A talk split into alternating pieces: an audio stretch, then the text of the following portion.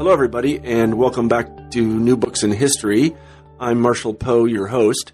Each week we pick a new history book that we're particularly excited about, and we interview the author of that book. Today, I'm pleased to say we have Melissa Klapper on the show, and we'll be talking about her book, Ballots, Babies, and Banners of Peace American Jewish Women's Activism, 1890 to 1940. Melissa, thanks so much for being on the show.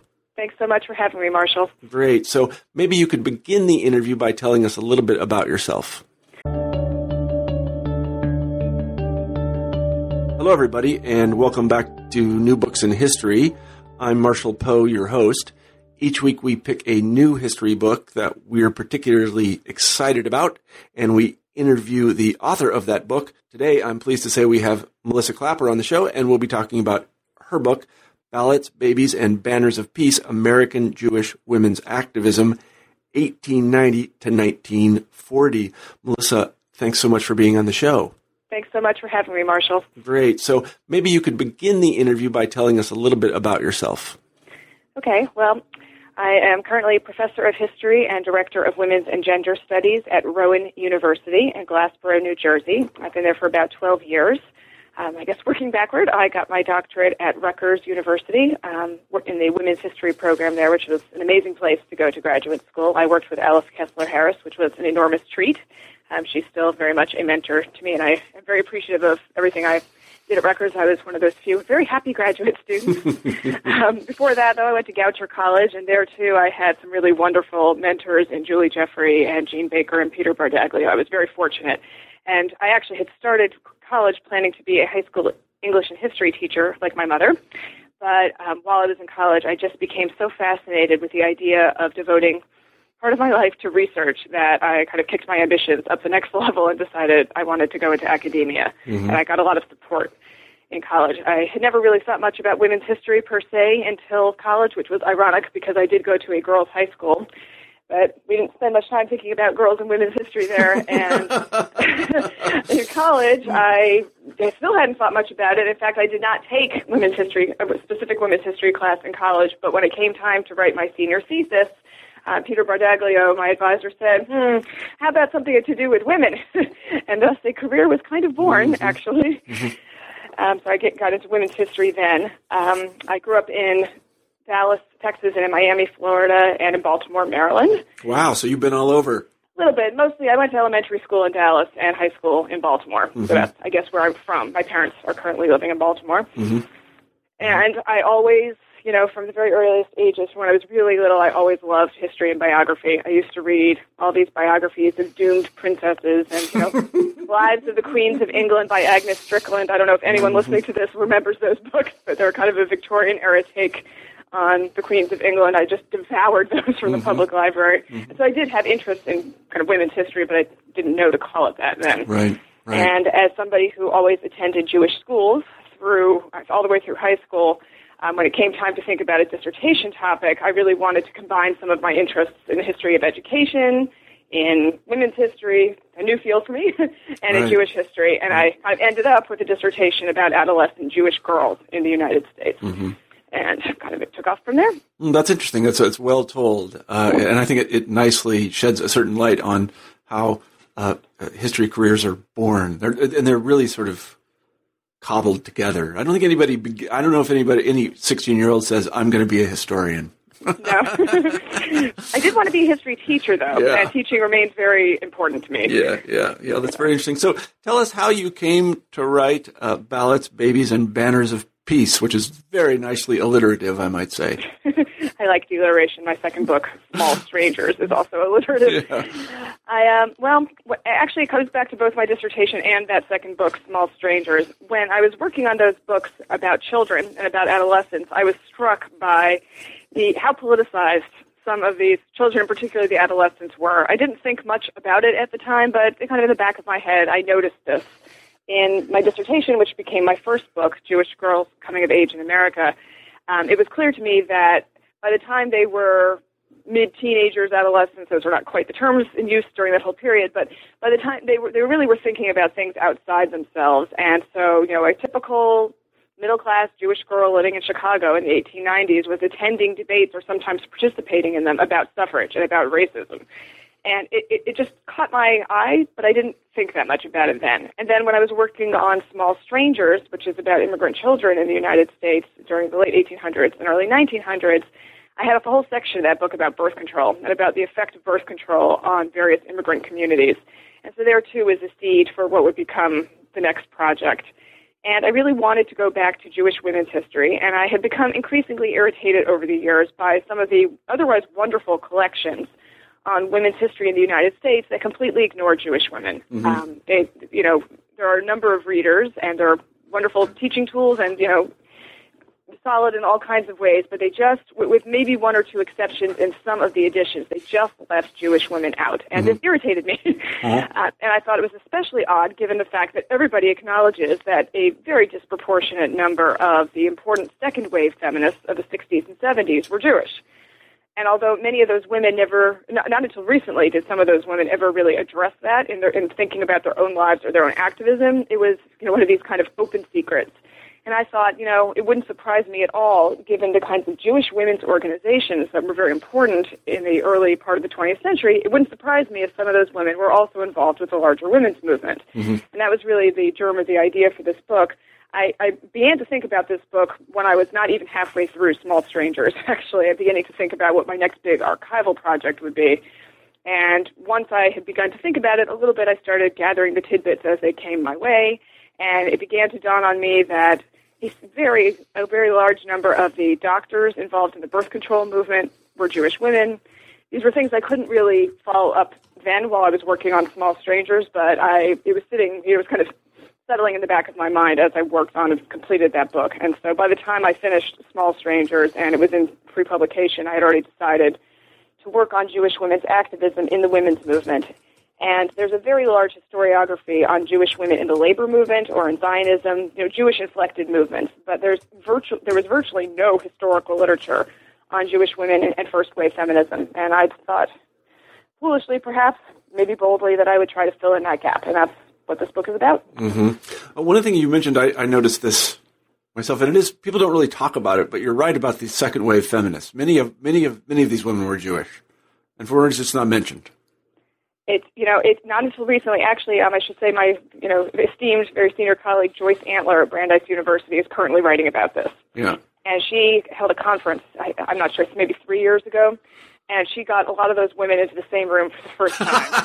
and it was amazing. I mean, all of them, one after another, one after another, these women who are now in their 60s and 70s said, you know, I never really gave it much thought. But now that you mention it, this is why I was an activist. This is why I was mm-hmm. a feminist. And a lot of them invoke their grandmothers right. and great grandmothers, who, of course, in many cases are the people I'm writing about. And there were often traditions of activism, of Jewishly important activism in those families. Yeah. And this is, you know, it ended up kind of exploding in second wave feminism, but it, it didn't necessarily come out of nowhere. And then there was also, even if it wasn't in their own family, there was a huge tradition of Jewish women's public activity that came from Europe that showed up in the United States in some interesting ways. But yeah. it was it was quite astonishing to hear some of these women, and some of them were clearly still unwilling to discuss the issue. Yeah, I mean, it is it is it is curious. They never made anything of it, and I'm thinking of people like uh, Bella Abzug was one of them, I think, and uh, yes. Betty Friedan was another one, and um, uh, uh, uh, uh, Gloria Steinem. Mm. Gloria uh, Steinem's grandmother, Pauline Steinem, was very active in the Toledo branch of the National Council of Jewish Women. Yeah. She was in my book. She was right. a suffragist. And Gloria Steinem has actually written about her grandmother, but oh, yeah. uh-huh. many of these other activists just didn't didn't want to engage, even though they then realized, kind of looking around the room, and a few of them then admitted that they had kind of noticed it then too, that everybody they were working with was, was Jewish. Yeah, I mean, these people don't come out of nowhere. I mean, you know, I, I, can tell you that there was no tradition in my own family, which is not Jewish, but there was no tradition of activism, and we were not activists. Mm-hmm. well, it's interesting because religion has always been. I mean, religion has been seen across all kinds of you know time and space differences as a motivator for activism. And in the women's movement, if you look at people like Casey Hayden and Mary King, you know, in the um, early second wave feminism, they were also motivated by their Christian religion. Yeah. Casey yeah. oh, no, about yeah, the YWCA, you know. Sure, sure. Quaker, Quakerism famously has Absolutely. an impact on this, especially on feminism. You know, Cady Stanton, I think she was a Quaker, wasn't she? I don't remember. Yeah, Susan B. Anthony was a Quaker. Yeah. Oh. Susan B. Anthony was Quaker. Yeah, so Elizabeth Quaker- Cady Stanton um, was eventually was increasingly anti-religious as time went Yeah. on. Okay. I don't. I don't know. Again, it's my ignorance is manifest, but I know Quakerism has its sort of relationship to this thing. Um, so yeah, particular religions do do this kind of thing. So it didn't come out of nowhere, and and so you tell us sort of where it came out of. I want to give some background to our listeners first, in terms of um, uh, waves of immigration, because there were actually quite there were not very many Jews in the United States before the 1880s, were there? And then by 1940, there were really a lot. Yes, So I there's mean a huge increase. there's a huge increase. Um, there's a growing interest among American Jewish historians in the earlier period, and my first book, which starts in 1860, also comes out of that tradition. But in 1880, the general, you know, this is of course a very broadly arrived at number, but generally speaking, the number is about 250,000 Jews in the United States in 1880. Um, from 1880 through 1925, millions and millions and millions more came as part of, of course, a larger international wave of migration. But there was a very significant Jewish movement into not just the United States, actually, but other places like Argentina and even Australia. Um, you know, immigration historians talk about both push and pull factors. We know what the pull factors to the United States were. The push factors out of Eastern Europe were also very strong. There was mm-hmm. tremendous anti-Semitism, pogroms, a new kind of plan among the, um, among some of the czars to specifically target Jews by either converting them to getting them into getting the men into the army and never letting them leave, or expelling them, um, really restricting economic and other kinds of opportunities, so that there was a really mass migration, and that that Jewish migration is part of a larger shift in migration patterns to the United States at the end of the 1800s, where instead of most immigrants coming from Central and Western Europe, they were instead coming from Southern and Eastern Europe, and that included a large number of Jews. Um, because the immigration officials did not, the, the census records were not done by religion. Um, they're usually seen as they're the Russians, or sometimes Yeah, the sure. Austrians, or the Poles, to a lesser extent the Poles. But a very large proportion of the so-called Russian immigrants during this period were actually were in fact Jewish too. I mean, this is interesting because it, it adds a generational dynamic, and I know that um, even even uh, I've been told this by Israeli friends that even today there's this sort of that Eastern that there's a difference between German Jews and Eastern European Jews that they're Yeah. thought of in different ways. I was wondering if there's some sort of tension between the Jews that were already in the United States, that 250,000, and these later immigrants. Well, I'm going to give the historian's answer of yes and no. it used to be, you know, in older ways to view American Jewish history, that was the organizing principle, the quote Germans versus the quote Russians. Right. That is no longer the way that Okay. responsible historians view things. Glad first of all, yeah, first of all, the so-called Germans were not. There was no Germany at the time that most of them Right, came, and it, and a large number of them came from Posen, the eastern, the most eastern part of that, where they spoke Yiddish. Mm-hmm. So you have Yiddish, you know, the supposed oxymoron of Yiddish-speaking German Jews. Mm-hmm. Um, so there's a problem with that view. However, there's no question. There's just no question. There was a difference between the the more established American Jewish community, which had due to factors in the United States primarily, been able to acculturate fairly quickly, also because their numbers were much smaller. It was easier to kind of fold in. Um, and the newer arrivals who sometimes, in some cases were more religious and in many cases were more politicized, although the earlier wave of Jewish immigration had also often come for political reasons. Following the revolutions of 1848, large numbers of Jews sometimes had to leave places like um, you know, what would become Germany or Yeah. you know, Austria, those kinds of places. So, but there was there was tension, and there was both a strong desire to help the new immigrants, a really sincere desire to help them, and a desire to exert a form of what you know some historians would call social control over them, and to make sure that these new people would not affect the status of the more established American Jewish community. Mm-hmm. And so there were all kinds of huge numbers of within the community organizations set up to help the new immigrants. The new immigrants did not always appreciate the kind of help being offered. but they also were usually very quick to take them up on it because it was help.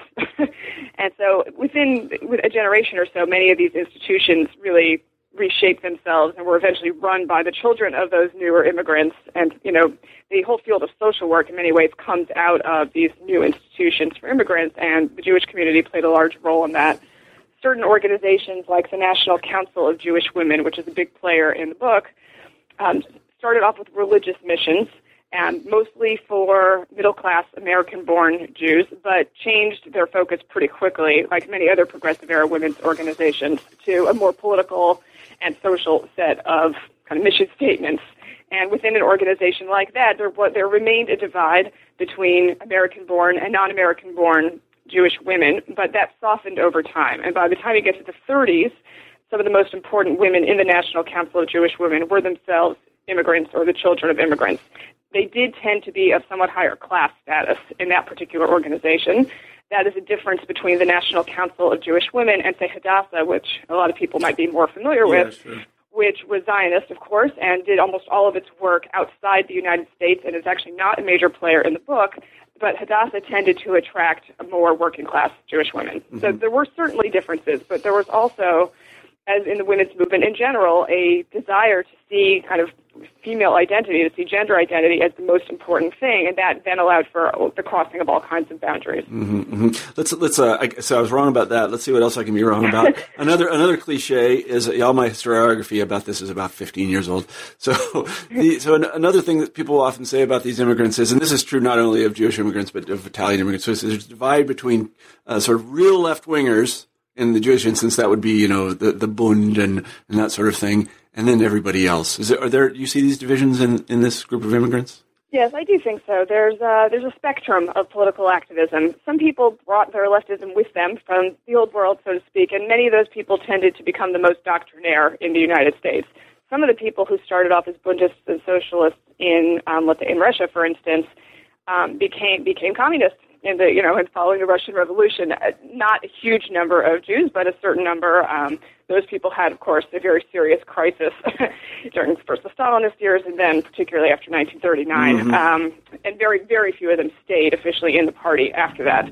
So there's that kind of divide. There's also the people who you know formed a kind of American who who stayed fairly doctrinaire and followed the Second International socialist ideas. That was a problem for women um, who were interested in suffrage, for instance. Jewish women and other immigrant women who really wanted to fight for suffrage found that the Second International did not particularly support activism with yeah. gender identity foremost. They said, fine, you want to be a suffragist, do it, but only as an instrument of right. socialism. So there were those kinds of conflicts. In general, the newer arrivals tended to be more politically liberal than the more established community. Mm-hmm. But there, it, as time went on, especially after immigration was shut, effectively shut down in 1924, the communities were less divisible along those lines. Mm-hmm. In general, Jews were seen as, maybe not always correctly, just more politically liberal than most other immigrant groups. And the unlike unlike the Italian case, where the Catholic Church could, at least in some cases, be a force for conservatism that was that was no that wasn't really the case within Judaism. There were many different denominations of Judaism, and no one denomination kind of pulled to the right politically, so to speak. And in fact, if anything, it might have pulled to the left. mm-hmm. I was going to ask about that too. It's sort of another uh, another cliche that we need to deal with here. Uh, I don't know if it's cliche or I, I, know it's not true because I'm from the Midwest. So, uh, you know, the other cliche is that they all end up in New York. Okay, that's a good, that's a good cliche to explode. I'm actually very committed. yes, I'm actually very committed, and in all my in all my work, I've been very committed to exploring the Jewish community outside of New York. It would be very foolish to say that New York was not the center of American Jewish right. life in very many ways. I'm, yeah, right. I'm, not. I can't and would not make that claim. Right, sure. That would just be silly. However, there were even before by 1880 there were Jewish communities literally all over the United States yeah. in teeny little corners of the world that you would never expect there to be Jewish communities. There still are old synagogue buildings, cemeteries. There was a Jewish presence all over the United States. Um, yeah, they were. I mean, they were ambitious people, just like all other. They went. Yeah. I mean, I they know went. that I, I I've often said this before, but you know, I grew up in in Kansas, and my house was I think about four blocks from Temple Emmanuel. My yep. best friend was Rob Cohen. I thought he was just kind of a peculiar Episcopalian or something. I couldn't quite understand what his deal was. well, I'm not familiar with that particular synagogue, but it might well have been a congregation since the mid 1800s. I mean, if you go to yeah, place like Cincinnati, yeah, for instance, there are you know congregations yeah. from the 1810s that are still very active. Um, and then there were not just in cities, not just in urban areas, but there really were Jewish communities everywhere. And in my first book, I really paid a lot of attention to that. Yeah. Um, organizationally, by 1900, certainly the focus had shifted. There were other urban centers that remained extremely important. Cincinnati was and still is the home to Reform Judaism in the United States. and that was an important center. Is that right? I, did, I didn't know that. I, did, I didn't yeah. know that. That's interesting. I didn't know yeah. that. I, I've done a significant amount of research at the American Jewish Archive Center, which is on the campus of Hebrew Union College. That's huh. the Reform Rabbinical Seminary. It's across the street, basically, from it's the really University of Cincinnati, and yeah. it's an amazing, amazing resource, particularly for social and women's history. Uh-huh. And so, anyone who does American Jewish history ends up spending a lot of time in Cincinnati. Yeah. Um, so there were Jewish communities all over the place, and I, my book, like my first book, is a national study. It is yeah. not focused on New York, and many of the leaders that I write about did not come from New York. Um, some of them were from Minneapolis, from Chicago, from Atlanta, from San Francisco. I, you know, it's important to to me. This is kind of one of my political agendas for American Jewish history is to really look at the national experience and to see that in some ways New York, while clearly very influential, was actually the exception, not the rule. Yeah um, it's certainly, you know, the whole nostalgia for the Lower East Side and this right. kind of thing have certainly shaped the way we think about American Jewish history, but it's not at all right. the full story. Yeah, no, I think that's exactly right. I, I, I happen to know a guy who's been in the cattle and meat business his whole life, and he's in his, he's, and he tells me about the, the he, he knows, he's to know like Jewish cattlemen in the United States. There's a dissertation topic for you. there really are. I mean, it's totally serious. They're like, yeah. yeah. definitely. They brought it over from Eastern Europe. They knew how to do it. You know, blah blah blah. And they're like, yeah, mm-hmm. the Jewish cattlemen. I don't. You don't think about that, but there they were. Well, they're Jewish liquor purveyors all over the United yeah, States right, too. Sure. A, recent book called Jews and Booze, right, talks about it, which is maybe the best title ever by Marni Davis. Let's give her the credit. Um, wonderful good. book. Jews and Booze. And Jews good. and Booze. I just reviewed this for the AHR, and it's um, you know, she she's writing about Jews as liquor, um, you know, in the liquor industry all over the United States in the yeah. late 19th century. Right, exactly. So, so were, yeah, so so like motorcyclists, Jews are everywhere. Yep. You know, yeah. and that's um, important because the women's movement is everywhere too. The, yeah. You know, the women's movement of the first wave feminism was not focused on New York entirely. There were many different there's you know loci everywhere, and that's mm-hmm. important because we don't want to see women's activism as focused just on one city or even only in urban areas. You know, there were there were suffragists everywhere. There were peace activists everywhere. There were birth control clinics all over the United States, and sometimes the most unlikely places. um, and that's so. This is it is a national story. Mm-hmm. So let's let's talk about uh, ballots, babies, and banners of peace in that order. So ballots. How did uh, Jewish women get involved in? I, I think that's kind of a false question because I think they'd always been involved in. But how did they get involved in the, the suffragist movement? Well, unlike the other two movements, which we will get to, Jewish women tended to be involved in the suffrage movement primarily as individuals, and a little bit less so in the, organiza- in the organizations like the National American Women's Suffrage Association. There was uh, another uh, something that holds the whole that is a thread, unfortunately, through the whole book is anti-Semitism. And the anti-Semitism in the suffrage movement, which has you know these really 19th century roots, was palpable. Mm-hmm. and so Jewish women's organizations were often very, very leery of officially getting involved with the suffrage movement. At the same time, Jewish women in those organizations, which were very active um, on all kinds of fronts throughout the country, saw that without the vote, like you know, like other women in other organizations, they began to realize that without the vote, their power was capped at a certain point. They could get a lot done they had a, a lot of authority based on their roles as mothers and as women, but there were limits, and they wanted to get rid of those limits and required more political power to do that. And the vote eventually became the focus of what had been a broader 19th century women's rights movement. Mm-hmm. And so Jewish women were equally likely to be attracted by all the, by all these opportunities that the vote might offer. Working class Jewish women, like other working class women, were sometimes less excited about the vote. They just didn't see it as particularly important. They didn't think it was a bad idea, but for them, what mattered most was economic equity and workplace justice. So they didn't see the vote necessarily as central. So there was a class divide in the suffrage movement. As time went on, that decreased, and certainly by the last 10 years or so before women got the right to vote with the 19th Amendment, and that, that 1910 to 1920 period saw much more of a cross class alliance than had existed before. But Jewish women were more likely to get involved as individuals or in small groups. Um, and so they did, starting from the 19th century. But they met t- pretty significant anti Semitism wherever they went. Mm-hmm. And there was a traumatic moment in 1895 when Elizabeth Cady Stanton published um, what's called the Woman's Bible. Yeah. The Woman's Bible, if you read the Woman's Bible today, it would still be one of the most radical documents you've ever read about religion and gender and mm-hmm. misogyny. It's an extremely radical text. It's really kind of amazing to read it now and realize that it was published in 1895. It's actually not only by Stanton, she's more the editor. but many, many of the parts of the Woman's Bible are really explicitly, viciously anti-Semitic, mm-hmm. blaming patriarchy on Judaism, effectively, and sometimes and Christianity too. So that Christian women and women in the suffrage movement um, were also distanced themselves as far as they possibly could. They, all the national suffrage organizations issued official resolutions denouncing the Woman's Bible. The reason that there's only a Susan B. Anthony coin and not an Elizabeth Cady Stanton coin is because she just lost her position and her prestige. She was too dangerous to be associated with. Mm-hmm.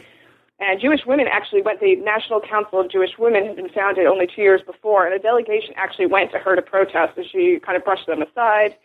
And that was very painful for a lot of Jewish women. And so some of them, as individuals, remained very committed to the suffrage movement, but the organizations thought they just didn't want to be associated with suffrage at all. And that had lasting repercussions. The National Council of Jewish Women, which was kind of the or example of a group that should have been on board with suffrage, never endorsed suffrage. Mm. Even as late as 1917, when the leaders were convinced that having a suffrage resolution passed would just be a pro forma thing, it still wasn't. Mm-hmm. And that was partially as a result of some pretty nasty anti Semitic experiences. And it also may be the case that some Jewish women's organizations continue, even though they knew that they were politically involved, continued to think that their role and their mission was primarily religious and social and just didn't want to get involved in a group way. Mm-hmm. But there were individual Jewish women who were extremely important in the suffrage movement and even in the international suffrage movement. Mm-hmm. Women like Hannah Greenbaum Solomon, who was a founder of the National Council of Jewish Women in 1893 and its first president, was involved with the International Women's Suffrage Alliance. A woman named Maud Nathan was probably the most important Jewish woman suffragist in the country, and she was mostly active from New York, but she traveled all over the United States and gave speeches to Jewish groups, making a Jewish argument for suffrage. That there were plen- there was plenty of precedent within Jewish tradition and history and law for Jewish women to have an active political role, citing people like Deborah, one of the biblical judges, or Miriam, who was Moses and Aaron's sister in the Bible and played a role during the Exodus mm-hmm. from Egypt.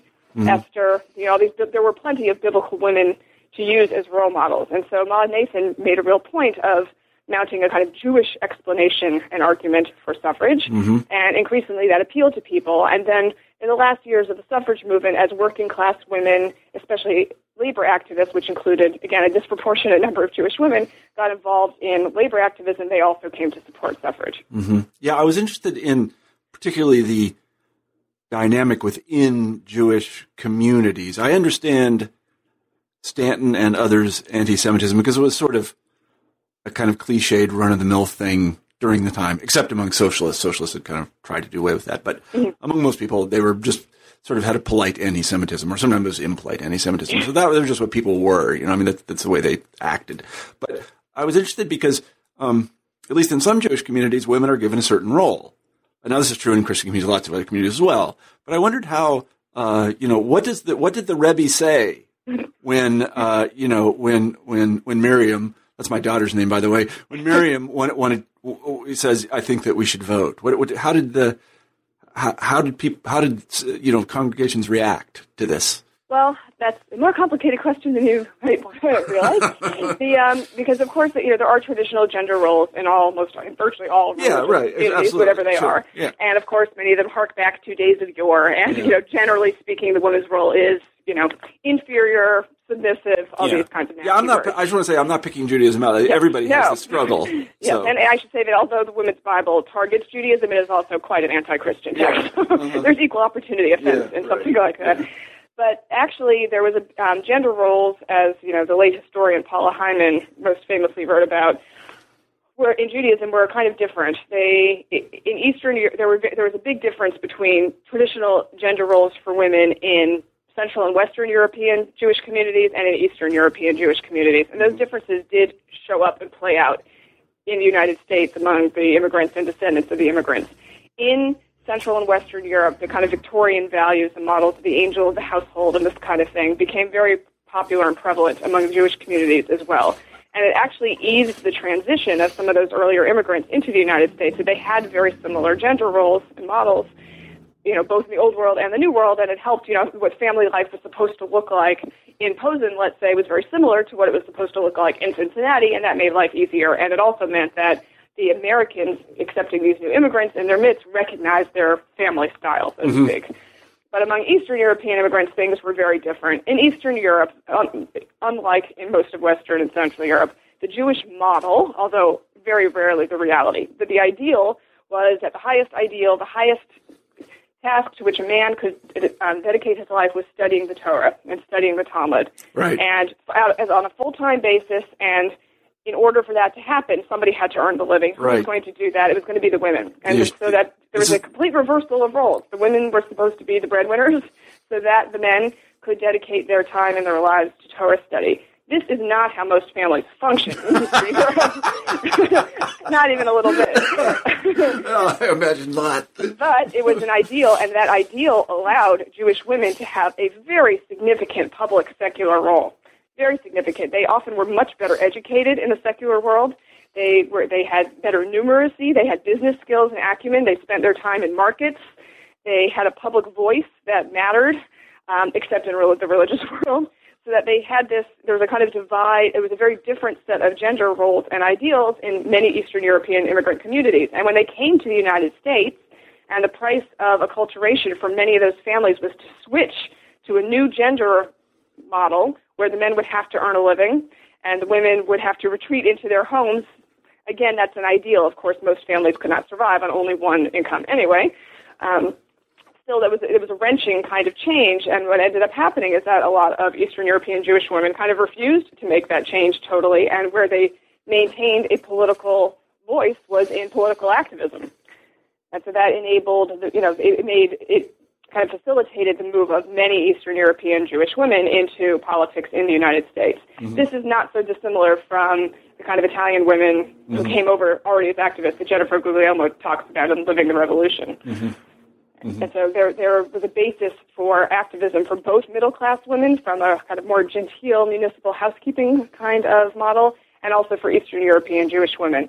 And by the time we get to the end of the period I cover in my book, so late 30s into the, you know, into the, even into the beginning of World War II, when you're talking about second, third, fourth, even fifth generation Jew- American Jewish women, a lot of this had these differences had softened, but it had left a legacy of very activist Jewish women. Mm-hmm, mm-hmm, I see. Yeah, that's interesting. I someone should write the cultural history of this notion of a yeshiva bocher. You know, yes. I mean, it sort of it's, it died somehow in the United States in the 1950s 30s, 40s, maybe. I don't know how it died. Earlier, even earlier, because there yeah. really were no yeshivas in the United yeah, States right. until, until the 30s when refugees began to build them. There was basically only one traditional yeshiva in the entire United States. Really? In the late 1800s, early 1900s, and that was in New York. Um, a school called Eitz Chaim that, through many permutations, actually became part of what is now Yeshiva University. Although there are a lot of yeshivas now, aren't there? That's a long genealogy. Yes, there are a lot of yeshivas now, and many of them many of them were started many of them were started in the 1930s by refugees from yeah, Europe, right. and in many in yeshiva in communities that are currently centered around yeshiva, that model still exists, where Uh-huh. the woman is the one who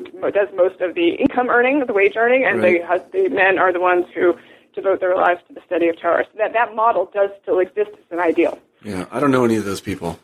But Well, I, well, I do, and it works for some people. Yeah, I'm sure it does. You know, I'm not, I'm not here to criticize anything. So let's go on to uh, to babies. One of the interesting parallels, is, you know, the dark side of this women's suffrage movement is this anti-Semitism. Babies has this dark side too, and Yes. uh, and, that, and that is this eugenics business. And I wondered how Jewish women were attracted to the notion of birth control. I think Jewish women were attracted to the idea of anything that could make their lives and their family lives better and healthier. Yeah. Like all, it's a natural, I mean, I hate to essentialize, but it's kind of a natural thing for parents to want their children to be healthier. And, um, you know, and it just became very clear that, especially for immigrant women living in very poor um, conditions in terms of health and sanitation, it was risky every time they had a child. It was a risk for the child. Until 1920, nearly 20% of infants or children below the age of five still died in the United States. The infant mortality rate was very high, particularly in urban areas where many immigrants lived. And it was just clear to them, just empirically clear, that life might be better for the family if there were fewer children. This does continue a pattern. This was not new in the United States. Fertility had already been dropping among Jewish communities in Eastern Europe. So the idea of doing something um, to manage fertility was not new to the United States. But the birth and the birth control movement overall was not exclusive to the United States. But a confluence of all kinds of factors come together and allowed greater access to birth control to many poor women. Um, the United States, like England, also suffered, as other countries did not, from a series of laws that classified birth control and contraception as obscenity England also had this kind of legal these legal obstacles. This was not the case in other countries in Europe, for instance, in the Netherlands, where birth control clinics had started as early as 1882. The birth rate had dropped even more dramatically than in other Western nations, where it was declining precipitously, and it was clear that the drop in birth control, the drop in the birth rate, was having only a positive effect on public health. Mm-hmm. So that there was there's a larger, a longer history to the birth control movement as well.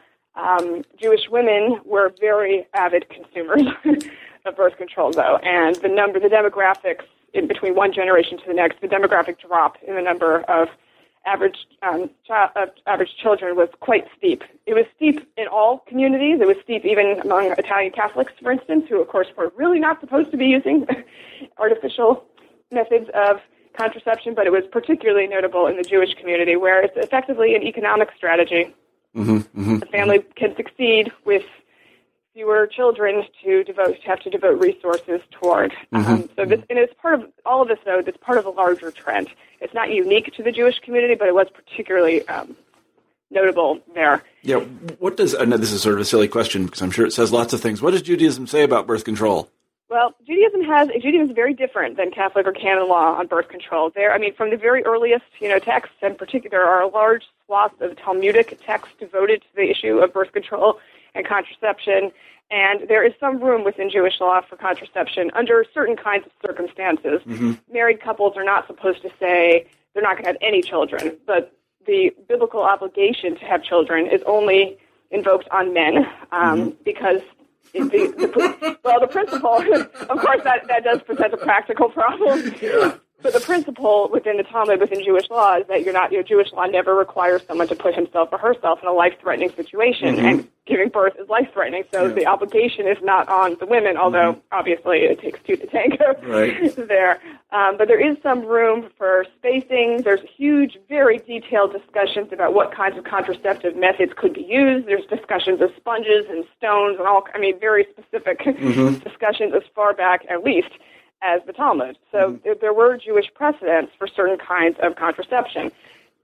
Couples were, in theory, supposed to make this decision with rabbinic consultation. They weren't supposed to decide for themselves.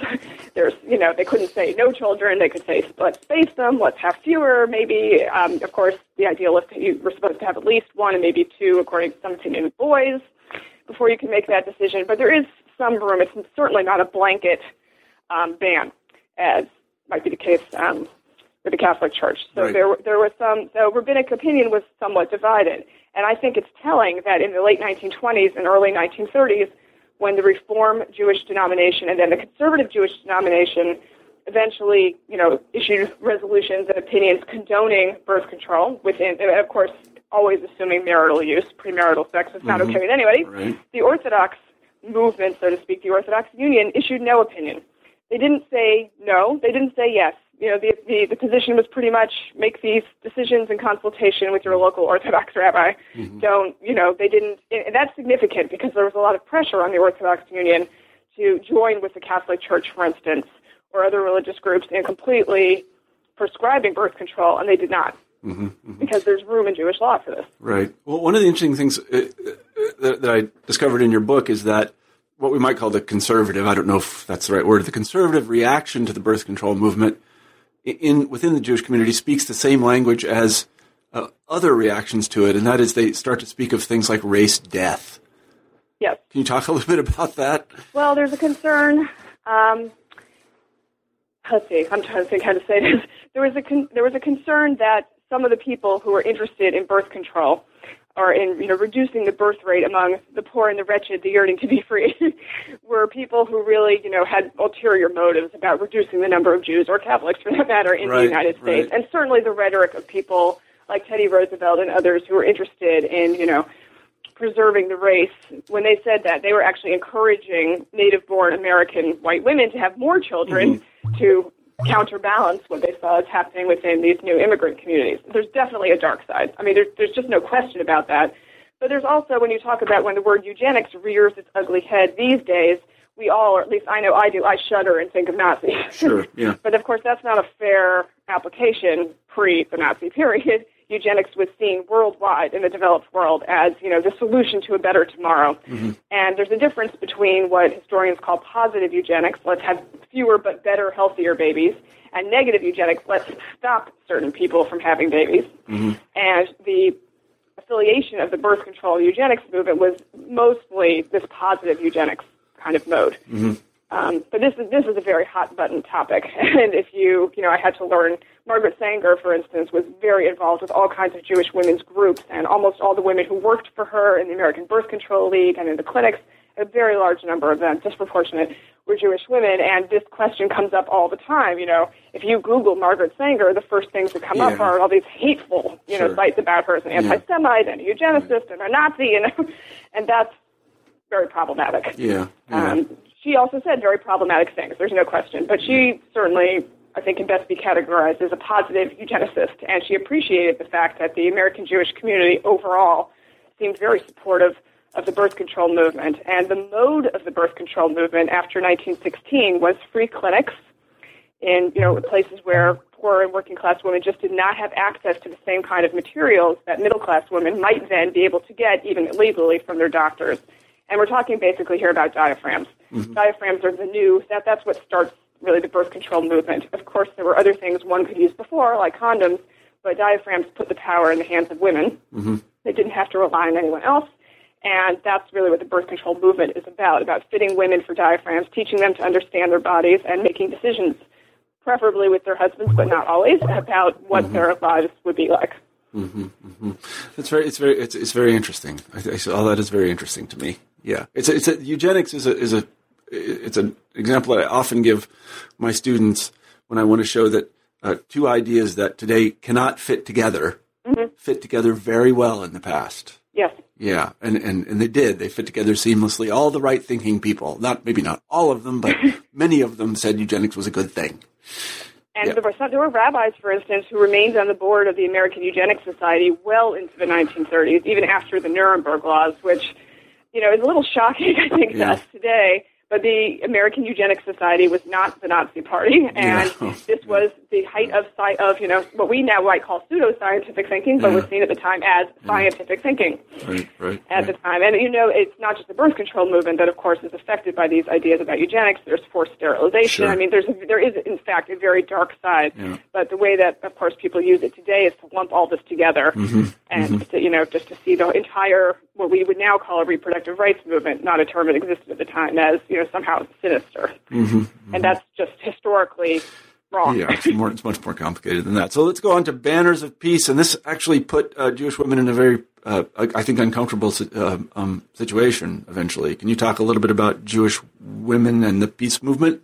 Yes. Um, Jewish women had been involved in the peace movement from its kind of earliest days um, blossoming in the United States. There was an old peace movement in the U.S. that went back to at least the 1830s. Many of the people who were abolitionists in the 30s were also peace activists. Um, it didn't. It wasn't a very large movement until later in the 19th century. But even before World War One, which of course many people came out of thinking we can never let this happen again. We all have to be pacifists now. Even before that, all kinds of Jewish women's organizations were already creating peace committees. There was an interest in international law and international solutions to problems before World War One.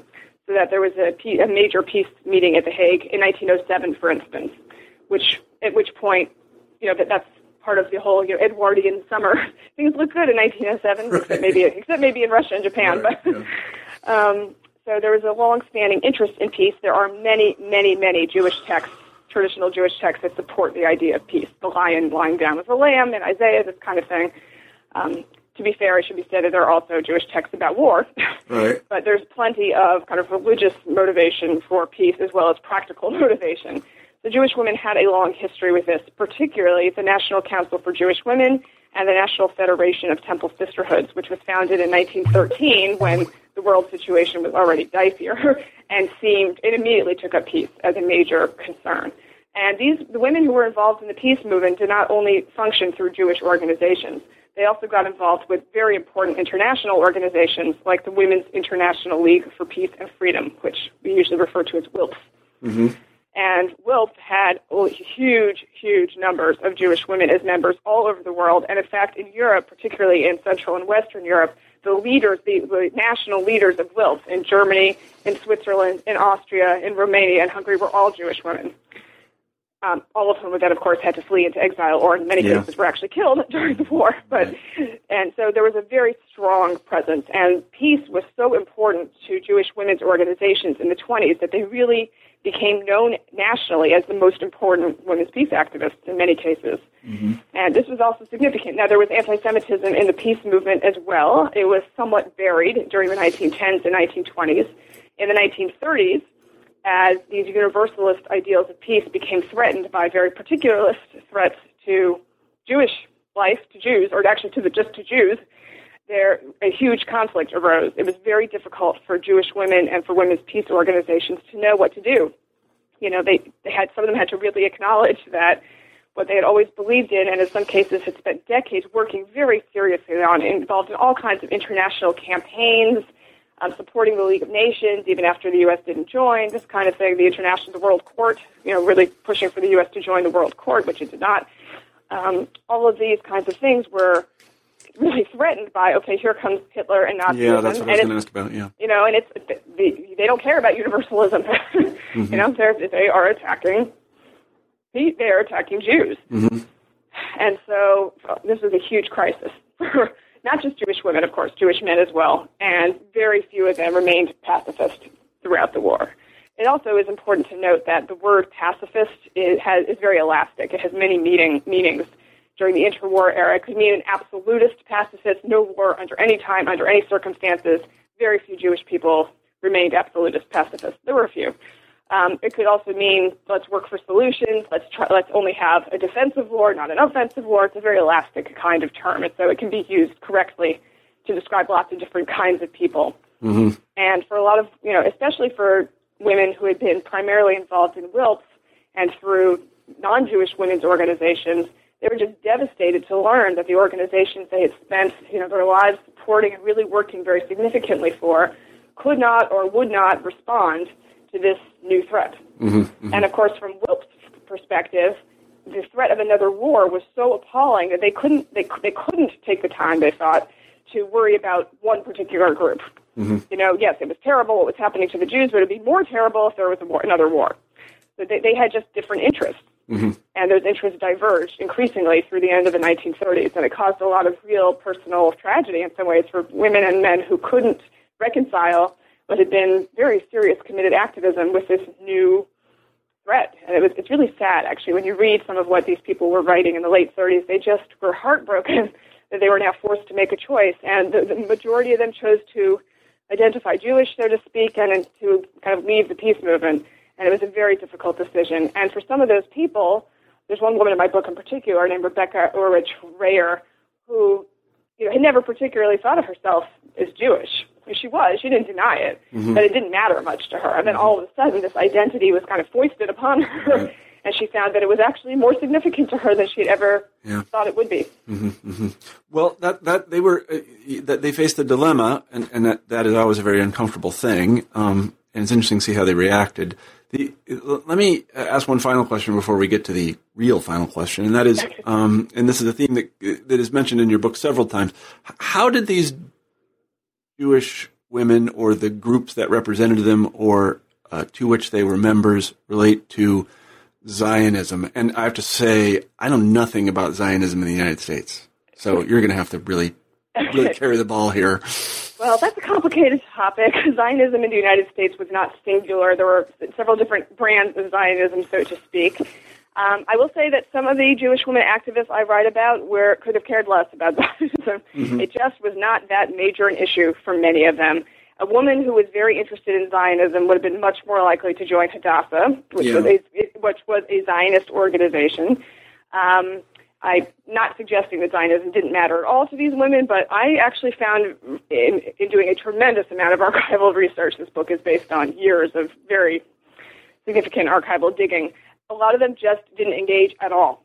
Mm-hmm. they didn't care that much about Zionism. They saw it as something that was removed from them. They were in the United States or working to them working internationally did not always mean anything but Western Europe, Western the Western mm-hmm. world and it was not foremost on the minds of many of the women that I am writing about. I do not at all mean to suggest that it wasn't foremost on the minds of many other Jewish women, but I'd say that the Jewish women involved whose primary interests were in the women's movement often were not particularly engaged by Zionism. They didn't even bother to be anti-Zionist. They just it was not such an important issue for them. Of course, there were exceptions, and um, they for, and sometimes the paths would cross. There was an interest in trying to get a Jewish women's suffrage group going in pre-state Palestine, and that that happened. So that the International Women's Suffrage Association had a Palestinian chapter. At that time, Palestinian basically meant Jewish, which is kind of ironic given mm-hmm. later developments. Yeah. Um, the Zionist movement was quite hostile in America to women in general. They tried to take over Hadassah several times, actually, um, prompting Henrietta Szold, the founder of Hadassah, to leave and go do her, all her work in pre-state Israel and Palestine, mm-hmm. partially because she couldn't stand the fighting in the U.S. anymore. Mm-hmm. Um, Zionism, so the Jewish women were very heavily involved, were very heavily identified as Jewish for the most part, but Zionism was not necessarily part of that identification. Yeah. That, of course, changes in the late 30s. So that Rebecca Reyher, whom I mentioned before, who had actually been to, to Palestine in the 19, 1920s and was not very sympathetic to what she saw going on there. She mm-hmm. thought it mm-hmm. was a disaster in the making to not have the Arab and the Jewish settlers um, get along better. Of mm-hmm. course, you know, we all know how that turned out. But she changed her mind though, because in, after as things got worse and worse in the 30s, she began to believe that it was very important to have a safe refuge for Jews in the world, and that it only made sense historically religiously, politically, et cetera, for it to be in this part, in this spot in Israel, in mm-hmm. Palestine. Um, so there was there was some more openness to Zionism, and then after the war, after you know, in, in the long term aftermath, after the war, after the Holocaust, of course, many of these Jewish women's organizations turned almost their complete attention to Zionism in a way that just had not been the case before. Mm-hmm. Mm-hmm. But it's a peculiar kind of. The reason I ask the question is that uh, I've always been very interested in the in the, in the great ambivalence. There, there, are many different kinds of Jewish communities in the United States. The, the uh, I, and again, I'm, I'm, sure people will hate me for saying this, but the, the ambivalence of American Jews toward Israel and toward Zionism in general. Well, that's something that has kind of come and gone in waves. I mean, we now we see ambivalence, I think, in some degree, not towards Zionism in the sense, in the basic definition of you know the right of Israel to exist in yeah. the state. I don't think there's actually much yeah, everybody ambivalence. Agrees, yeah. Yeah, well, well, I hope. Yeah, right, but sure. but you know, Israel as a government, but that Israel as a government was a non-entity until 1948, right? right? So before that period, which is what I'm looking at, you can't have that. There was certainly, I mean, the Jewish Agency and other kind of Zionist entities in Israel certainly came, Palestine, excuse me, came under scrutiny and criticism to a great degree, and especially from peace activists, actually, in the pre-war period. But again, it didn't engage that many Jewish women. I think that kind of comes and goes in waves. And another thing that I guess this gives me an opportunity to point out is that the American Jewish community has always been divided along all kinds mm-hmm. of lines. Yeah, We've talked about, right. you know, national origin, but there's also religious observance, you know, et- ethnic background, class status, gender, um, race to some degree. Jews were not seen as white when they first came to mm-hmm. the United States. There's a wonderful book about that called The Price of Whiteness by mm-hmm. Eric Goldstein. Um, there were any, there were many ways to slice and dice the American Jewish yeah. community. And one of the things that's amazing about Jewish women's activism in first wave feminism is that it effectively bridges a lot of those divisions, mm-hmm. a lot of those gaps, and brings women together as women, as Jewish women, to support these causes. Mm-hmm, mm-hmm. That's a good answer, and I need to look more into that. I, re- I really don't know. I mean, I know that well, I don't really know anything. Let me just say that. I mean, I don't want to. You know, I don't want. To, I don't yeah. want. To, of course, there were there were plenty of American Zionists, and yeah. you know, and they yeah, had sure. some very important role models. People like Louis Brandeis. Brandeis became the head of the American Zionist. Yeah. You know, movement, and that was extremely important. You know, it's not that it doesn't exist, but it was very, very possible to be a Jewishly active American Jew and not engage much with Zionism in mm-hmm. the pre-war period. Mm-hmm, that is much less true after the Holocaust. Yeah, no, right, no, that's absolutely right. So. Thank you so much for being on the show, Melissa. I really appreciate it. Today we've been talking with Melissa Klapper about ballots, babies, and banners of peace, American Jewish women's activism 1890 to 1940. As I told you in the pre-interview, Melissa, we have a traditional final question here on New Books in History, and that is, what are you working on now? Okay, well, I'm uh, something of a departure. Um, you have heard that my first two books were about children. I mm-hmm. also think of myself very much as a historian of childhood. I was involved from the very early years in the Society for the History of Childhood and Youth. And I say that by way of explaining my next project, which is quite different. I'm going to I, I'm going back to the history of childhood and gender issues, and I'm going to write a social history of ballet class in America. Ballet class. Ballet class. I am going to do something a little different, maybe a little more populist. We'll see. Ballet class. Because it's you know My sister did ballet class. Did you do Well, there you ballet class? I think Of every course I every did. every girl does ballet. My daughter well, that's loves it's not ballet. first of all, not just girls, but the fact that any of us would say that, even jokingly, that girls take ballet. There you have it. I am interested in the way that ballet class became part of a certain kind of middle class childhood in the 20th century. It's totally true that it did. Yes, I so mean, that it's- that is my next project. I'm in the early stages and quite enjoying it. I'm currently reading all these children's books about ballet that I remember from when I was a kid. And quite So is ballet? enjoying. Is, bal- I got to ask this. So is ballet? Is it a sort of standard thing for French? I, I, I'm not going to use the word girls in the technical sense. That is, Mm-hmm. as, yeah. Do, do French girls do ballet class? All of them, like American girls do? In, throughout the 20th century? I think you know. I actually don't know the answer to that more know that, recently, yeah, but yeah. it's certainly certainly yes for the first part of the 20th century, and uh, you know it's all because of the Russian Revolution. Yeah. Is Seriously, it really? All these, wow. Yeah, all these people who had ballet training, you know, in the Imperial Ballet School, whatever Russia had to, were forced to leave, and a significant number of them went to Paris. And so the next generation of really important da- uh, dancers often came from those teachers in Paris.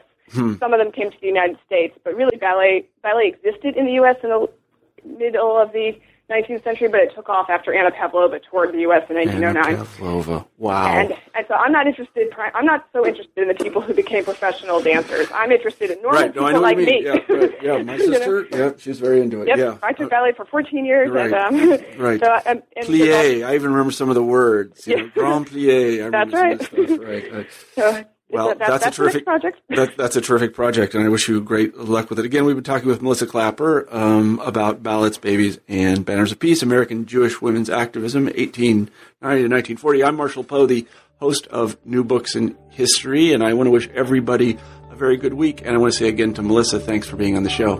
Thanks very much. Okay, bye bye.